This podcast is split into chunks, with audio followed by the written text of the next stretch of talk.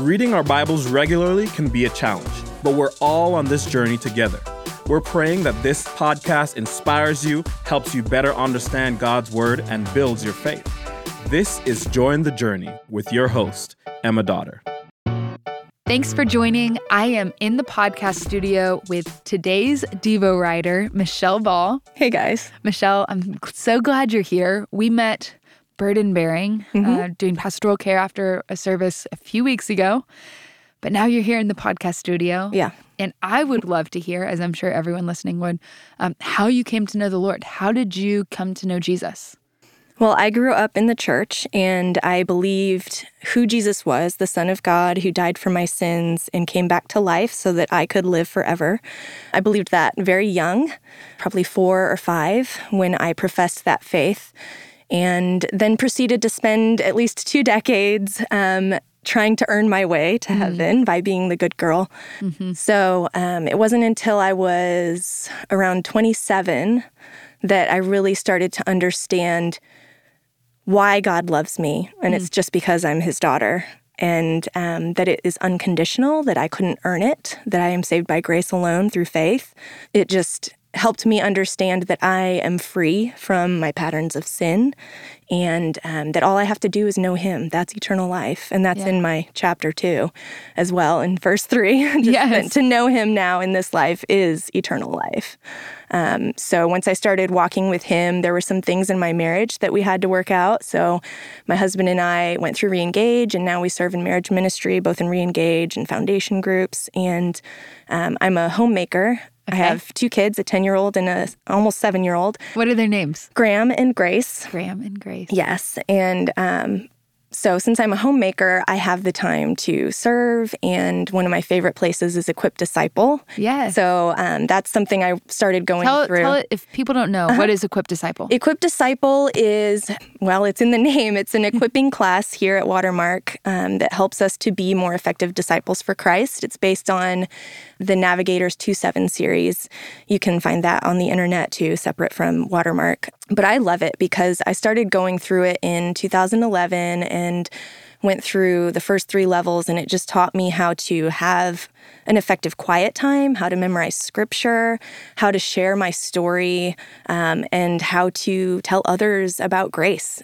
So it's my favorite. I serve there on Thursday mornings at the ladies only, and that's a special time because we have snacks. that's awesome. I love it. That's on Thursday mornings. It is. Today, we are in John 17. Yes. So tell me a little bit about um, God's character. What do you learn when you read John 17? What do you learn about God? I like to look for what is called a God shot. And oh, yes, just Tara-Leigh Cobble, yes. the Bible recap. just one thing to take away about his character. And um, when I first read through this so in probably 2020, I had never read through the entire Bible before. Um, but you know, it says that he's praying for not only those who believed and followed him then, but those mm. who will believe in his name. And um, it just struck me that the Savior of the world was praying for me in that moment. Um, just like when he died on the cross, he died for my sins specifically. Before that, he prayed for me specifically. Mm-hmm. And then when I think about his character, well, I need to look at what he's asking on my behalf. And a lot of that, as I said in my devotional, was about unity with him and the Father, unity with the church, protection as we're in this world um, because He's not going to take us out of this world. We're here for a reason. We have a purpose. Our purpose is to share the gospel of Christ and grace. That can be scary. I know um, yeah. recently my daughter just committed her life to the Lord. Let's and go. it's been Praise God. so fun. It's only been a couple of weeks, but um, there was one time she was sick and she said, I wish I could just die and be with Jesus right now. And then another time, out of joy, she said the same thing. She was just mm having a really good day. And she was like, you know, I think it would be really cool to be with Jesus right now. And mm. um, I was like, you know, we all live in kind of that dichotomy, that pull between being here on mission and wanting to be in heaven with Jesus. But it's just so important to stay here on mission and realize that He is interceding for us as we do that. Jesus prayed for us, He's in heaven with God, interceding on our behalf as our high priest. And then He gave us the advocate the Spirit to intercede on our behalf according to God's will. And as we do this mission, we know that it's God's will. It's something that He calls us to, that He supports us in, and He is going to answer those prayers with a resounding yes.